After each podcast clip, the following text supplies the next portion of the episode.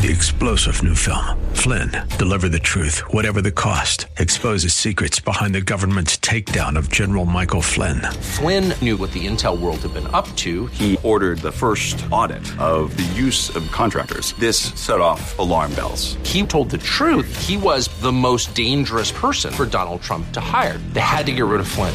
Flynn, deliver the truth, whatever the cost. Available now. Watch it today. Go to salemnow.com. Salemnow.com.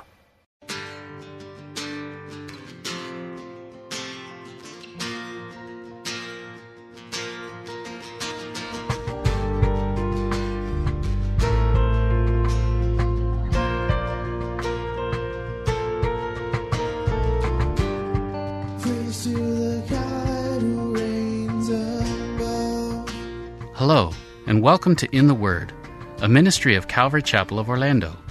We hope that God speaks to you today as we continue our study verse by verse, chapter by chapter through the Bible with Senior Pastor Will Ramirez. Today we begin a special message about Palm Sunday and the triumphal entry of Jesus into Jerusalem. The title of the message is A Different Kind of King. Go ahead and turn to Acts chapter 10. We're going to start there. I'm going to be in two other main places today.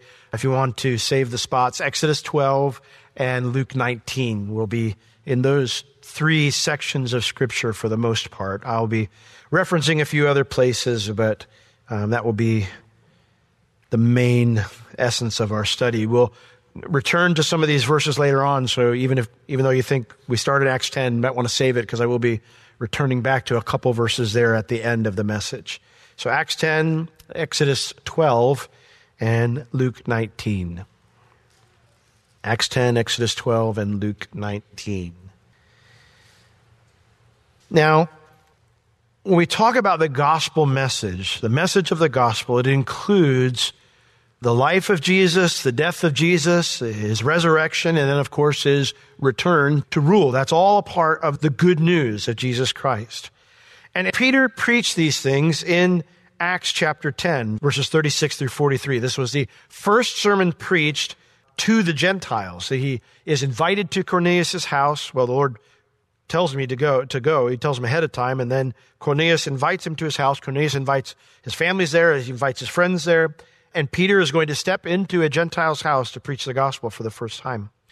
And you would think if on a momentous occasion like this that you would make sure you emphasize the necessary parts of the gospel, right? Like you want to get it all correct because if you mess this up, that's not going to go well. And so what we get here is one of the clearest full presentations of the gospel in the scripture. In Acts chapter 10 verse 36, Peter says, the word which God sent unto the children of Israel, preaching peace by Jesus Christ, he is Lord of all. That word, I say, you know, which was published throughout all Judea and began from Galilee after the baptism which John preached. And what was that word, that message? Verse 38. How God anointed Jesus of Nazareth with the Holy Ghost and with power, who went about doing good and healing all that were oppressed of the devil, for God was with him. And we are witnesses of all those things which he did both in the land of the Jews and in Jerusalem, Jesus' life, whom they slew and hanged on a tree, his death. Verse 40. Him God raised up the third day and showed him openly, not to all people, but unto witnesses chosen before by God, even to us, who did eat and drink with him after he rose from the dead, his resurrection. Verse 42. And he commanded us to preach unto the people and to testify that it is he, Jesus, which was ordained of God to be the judge of the living and the dead, the quick and the dead, his return to rule and reign. Verse 43, to him give all the prophets witness that through his name, whoever believes in him shall receive remission of sins. That's the gospel right there. All of these elements of the gospel message are right here. Now, these were not new ideas. All of these elements of the gospel message were predicted in the Old Testament. And one of the places that the Old Testament does so is in the feasts of Israel. They all point to the gospel. Now, the first three feasts that they celebrated corresponded to the first three parts of the gospel message. Jesus' life, we have the Feast of Unleavened Bread. Jesus' death, we have the feast of Passover. And Jesus' resurrection, we have the feast of first fruits. And so I would like to examine the life of Christ, which is what we celebrate on Palm Sunday, and which was foreshadowed in the feast of unleavened bread. So turn to Exodus chapter 12. I'm going to read a section of scripture from Leviticus 23 before we go to Exodus 12. But Leviticus 23 is where Moses is laying out the timing of these three feasts. So I want to give you a little bit of backdrop before we get into where this feast came from. So, Exodus 12, I'm going to read from Leviticus 23, verses 4 through 11.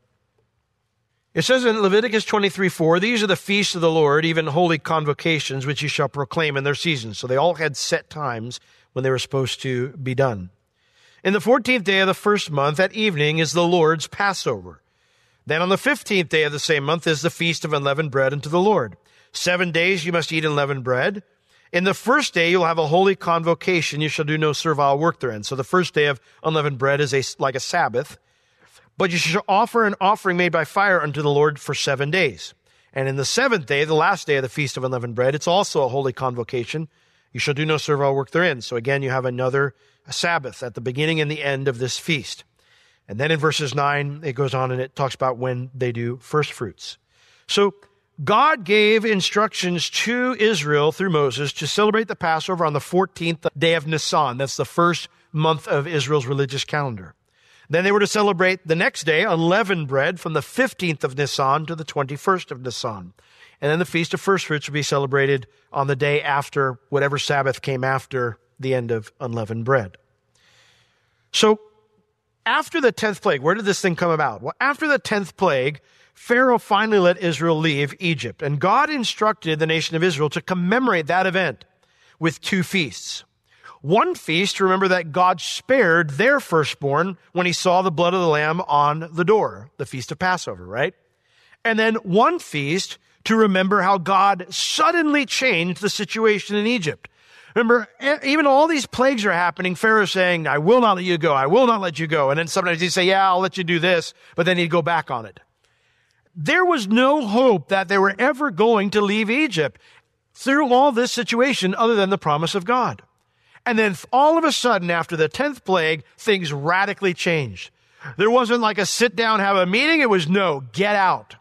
And so it was so sudden that they didn't have time to bake their bread with leaven. The Lord said, have your traveling clothes on, get ready to go because he is going to kick you out as soon as this plague is done. And we find this command to celebrate that event, that they were, had to suddenly leave Egypt, that they were suddenly set free by the Lord from their slavery in Egypt, here in Exodus 12 verses 15 through 20, to celebrate the feast of unleavened bread. It says in verse 15 of Exodus 12, seven days shall you eat unleavened bread. Even the first day you shall put away leaven out of your houses.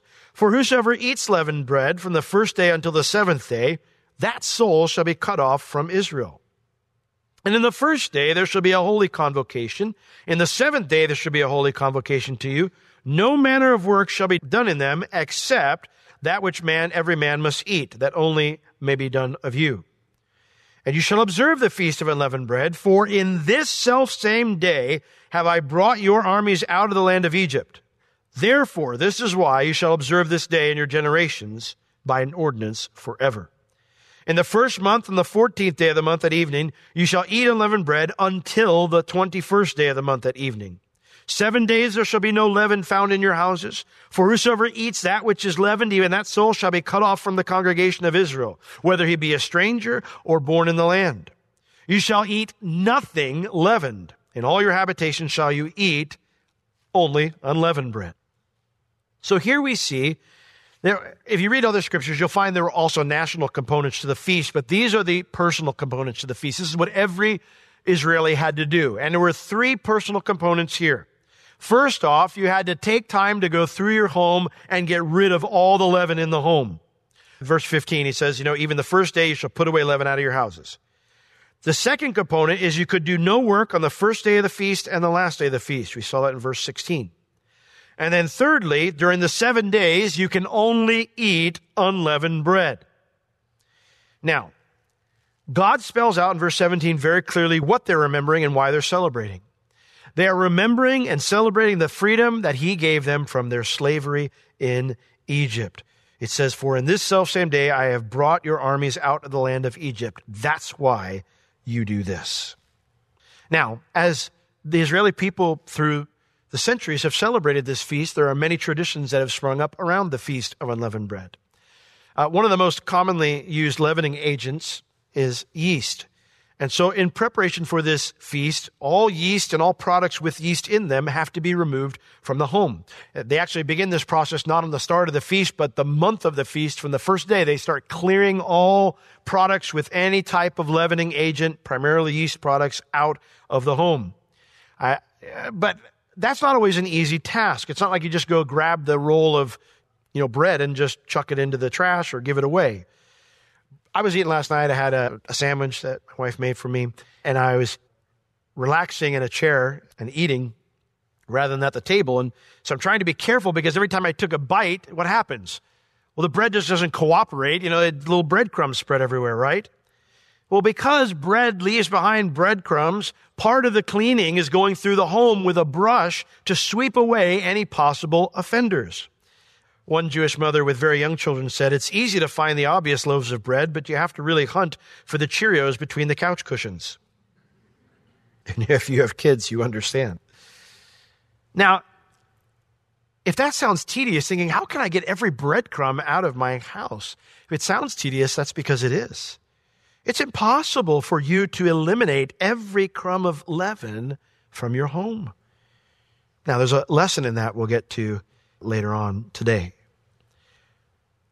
In addition to this, it's very common in Jewish homes as they get to the Feast of Unleavened Bread to hide some of leaven products in an obvious place. And then the children are basically, they're going to find the final pieces of leaven that are in the home. And then they bring them to dad, and dad disposes of them, usually puts them in a fire or something. And then he declares that the home is finally leaven free. So, what is God's deal with leaven? Does he just not like Ritz crackers? I mean, what's the deal? Why is he telling people they're going to be cut off? Well, Jesus, interestingly enough, when he taught on the earth, he taught his disciples to beware of the leaven of the religious leaders and the leaven of Herod. He said, Beware of both those things. Leaven in the scripture speaks of how sin, how false teaching are both dangerous because of how quickly they can infect a person's life and a community. Very similar to how yeast spreads in bread. And so cleaning the home and eating only unleavened bread is a picture that represents how God set his people free from the slavery of Egypt, but also from the slavery of their sin. And so it was very important to the Lord that no one use any leaven during the entirety of the feast. Exodus chapter 12 mentions this eight times in just six verses. One of the things that is often forgotten when we think about the Feast of Unleavened Bread is that the seventh day after the Exodus, so what would become the last day of the Feast of Unleavened Bread, that's the same day that God destroyed the Egyptian army in the Red Sea, when their slavery was finally put away, when their slavers were finally eradicated, when they were forever freed from their bondage. You see, God promised total freedom to Israel, and that's what this feast is all about. Now, Feast of Unleavened Bread comes right after Passover, and so there are connections between the Feast of Unleavened Bread and Passover. In fact, in fact, there is a Passover element uh, to the Feast of Unleavened Bread, one that shows up in the Feast of Passover when they had to examine the Passover lamb. Now, they weren't looking for leaven in the Passover lamb, but if you read in chapter 12 of Exodus in verses 5 and 6, it mentions that on the 10th day of the month, they would bring the lamb into their home that they were going to slaughter. And uh, someone told me this morning, a Jewish believer, they told me this morning that three and a half days is when they would slaughter the lamb. And of course, how long was Jesus' ministry on the earth? It was for three and a half years.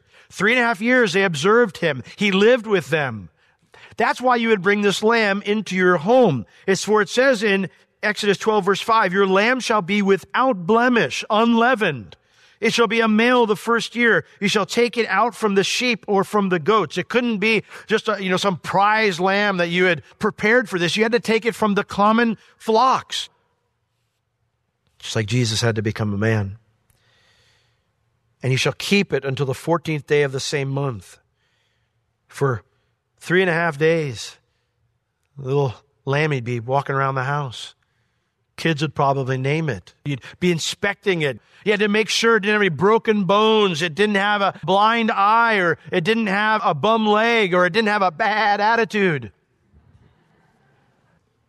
People laugh even for 25 years of telling that joke.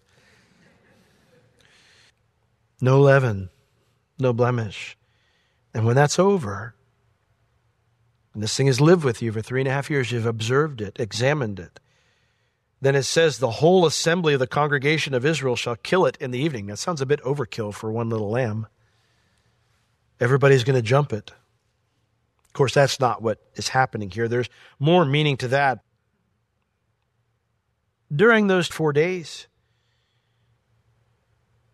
you would ensure that your lamb was qualified to be the Passover lamb. They say, well, what does that have to do with Palm Sunday, Pastor Will? What does it have to do with Jesus' life, that part of the gospel? Why is Jesus' life so important as it relates to Palm Sunday? Well, it's because of what the people looked to Jesus for on Palm Sunday. Turn to Luke 19, and we're going to track through some things here in Luke 19. But, but as you're there, I want to read a couple verses from Luke 12 on the triumphant entry, Palm Sunday because Luke doesn't give us this information. In John 12, verses 12 and 13, it says, And on the next day, much people that were come to the feast, when they heard that Jesus was coming to Jerusalem, they took branches of palm trees and went forth to meet him and cried, Hosanna, blessed is the King of Israel that comes in the name of the Lord.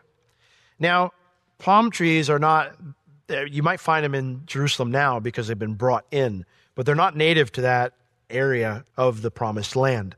However, the route that you would take, one would normally take to come down to Jerusalem, is not the straight north to south route. You would not come through those mountains. You would come down from Galilee or, or from the mountains of Judea, you'd come down into the Jordan Valley, and then you would come down that valley, and, and then when you hit Jericho, which is the city of palm trees, you would make a turn west to come to into up to Jerusalem, and you'd begin to come up into the Judean hills, the mountains, and and make the trek to Jerusalem. And so as, as they were coming down to Jericho, you're getting closer to Jerusalem. As Jesus, we, we learn about that. He comes, he actually comes through Jericho, preaches as he's on his way to the cross. He's on his way to Jerusalem for Passover. And, and it mentions that the people get their palm trees and they find out Jesus is headed that way. This massive crowd is following. And as he's coming to, and he comes to the Mount of Olives, they begin waving these palm branches back and forth and saying, Hosanna, Hosanna, save now, rescue us. Blessed is he who comes in the name of the Lord. You're the one. You're the one who can rescue us. You know, the palm branches were not a part of Passover. They're a part of the Feast of Tabernacles. Waving palm branches before the Lord is, is nothing new to, to an Israeli. That was a common part of their heritage, but not during Passover. It was during the Feast of Tabernacles. And the reason they waved the palm branches during the Feast of Tabernacles is because what they celebrated during the Feast of Tabernacles was that we're not in the desert anymore. I don't have to make my tent every night and look up at the stars because now I'm home. Now I'm free. Now I'm in the land. And they would wave it before the Lord saying, Lord, thanks for setting us free from Egypt and thanks for bringing us home. So as they're waving those branches in front of Jesus, what they're saying is, is we're not free. Set us free, please. Set us free again. Do you see us here? Rescue us. Now, what qualified Jesus to be the one who could give them this freedom in their mind? Why did they look to him? Well, first off, Jesus promised he would set them free. In John chapter 8, we have that famous verse where it mentions that many believed on Jesus. He, he had a, a, powerful moment there where he was teaching, and many believed on him. And Jesus said, Well, listen, if you continue in my word, then you are my disciples indeed, and you shall know the truth, and the truth will set you free. verse that we're all familiar with. People who aren't even believers use that verse, you know? he promised them freedom. You know, it's funny when he said that they didn't react very well to that. uh, it says that the many of the religious leaders there they said, uh, we, we, are Abraham's, you know, uh, Abraham's descendants. We've never been in bondage to any man." And you're like, uh, "Do you not remember Egypt? Uh, you, how about taking a look at the Antonia Fortress up there, right next to the temple, and all the Roman soldiers up there? What do you mean you've never been in bondage to any man? You're in bondage right now." And Jesus, there in, in John chapter 8, in response to that, he said this in verse 34. He said, Verily, verily, I say unto you, whosoever commits sin is a servant of sin. And the servant does not abide in the house forever, but the Son abides forever. I'm not a servant of sin. Look at me, examine me. I, I don't have any leaven. You do, but I don't. And if the Son, therefore, shall make you free, you shall be free indeed. He had told them, he had promised them that, that he was that unblemished lamb, that he was the one who was unleavened, that he, he promised them freedom. And secondly, as he invited them to examine his life, for three and a half years they did. For three and a half years he walked in their midst, lived amongst them. They knew his name. And in those three and a half years, there was no fault to be found. It was perfect love that brought Jesus from heaven to earth. He had received a prophetic announcement from God's servant, John the Baptist. He had purely lived out God's law his entire life, and he had poured into others, doing good everywhere he went, is what Peter tells us. He went about doing good everywhere he went. That's why they looked to him. He had promised them freedom, and they had examined his life, and they said, You're the one. You're the one who can set us free. You're the unblemished lamb. You're the unleavened bread. Set us free. So here's the big question. we know that things didn't work out like they seemed they would on that Palm Sunday, right? We know that's not how it ended. In fact, we know it, it took a very quick turn in a different direction. Jesus knew that would happen. Because the same day that people were crying out, Hosanna, set us free, save now, the Bible tells us that Jesus wept. In Luke 19, verses 41 through 44, this is when he came near. So this is after they've said these things, after they've been praising him, saying, You're the one, set us free.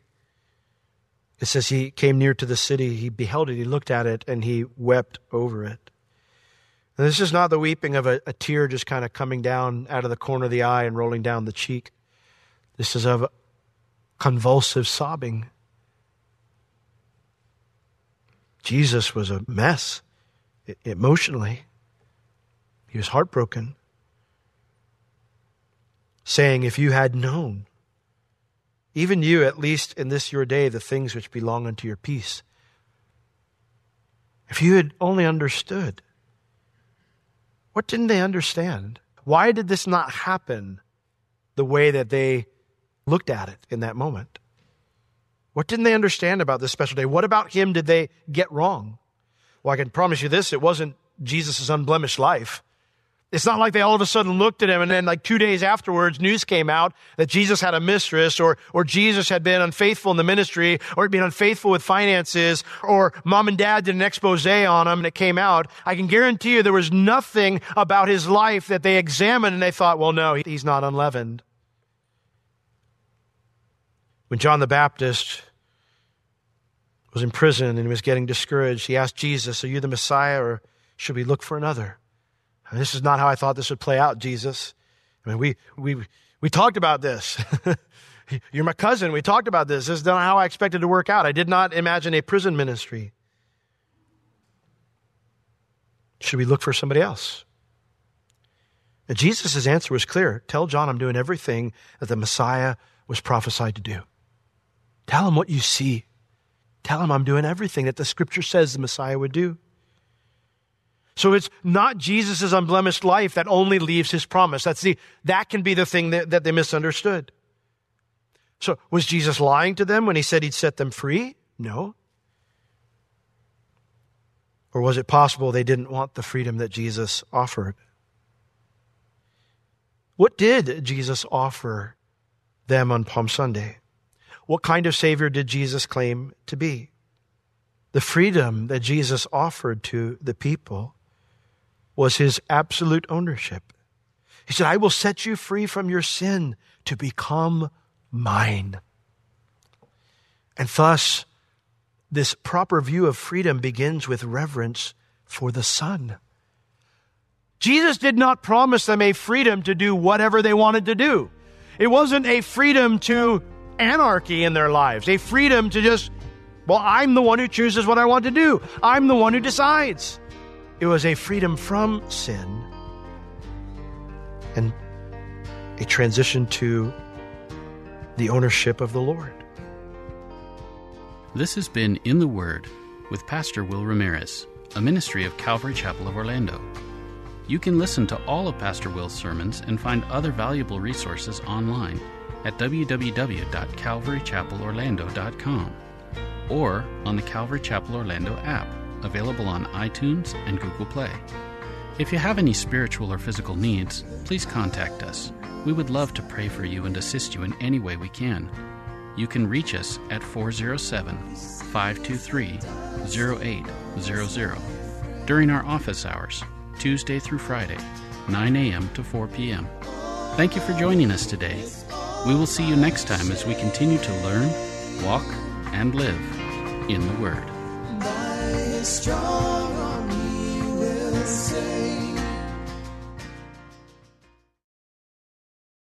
Three star general Michael J. Flynn, head of the Pentagon Intelligence Agency, knew all the government's dirty secrets. He was one of the most respected generals in the military. Flynn knew what the intel world had been up to. He understood its funding. He ordered the first audit of the use of contractors. This set off alarm bells. The explosive new documentary, Flynn, Deliver the Truth, Whatever the Cost, uncovers the facts behind this scandal. Flynn told the truth. He was the most dangerous person for Donald Trump to hire. I find out the worst enemy that I'm going to face in my life is right here in America. They took my assessment and they wanted me to change it. And I was like, I'm not changing it. They had to get rid of Flynn.